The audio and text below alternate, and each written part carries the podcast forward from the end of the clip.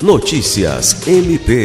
O Ministério Público do Estado do Acre recebeu nesta sexta-feira, 16, a visita institucional dos 15 novos juízes de direito empossados pelo Tribunal de Justiça do Acre.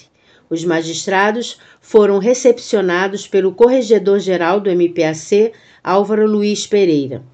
Acompanhados do Corregedor-Geral do Tribunal de Justiça, desembargador Elso Sabo, os novos juízes foram apresentados às iniciativas do Ministério Público acreano em defesa dos direitos da sociedade, especialmente no que se refere ao combate à criminalidade. Os magistrados também conheceram as instalações do Núcleo de Apoio Técnico, NAT, e os programas desenvolvidos no âmbito do órgão auxiliar para prestar apoio de inteligência e segurança institucional, técnico-científico e operacional, por meio de servidores habilitados em áreas de conhecimento específico. Lucimar Gomes, para a Agência de Notícias do Ministério Público do Estado do Acre.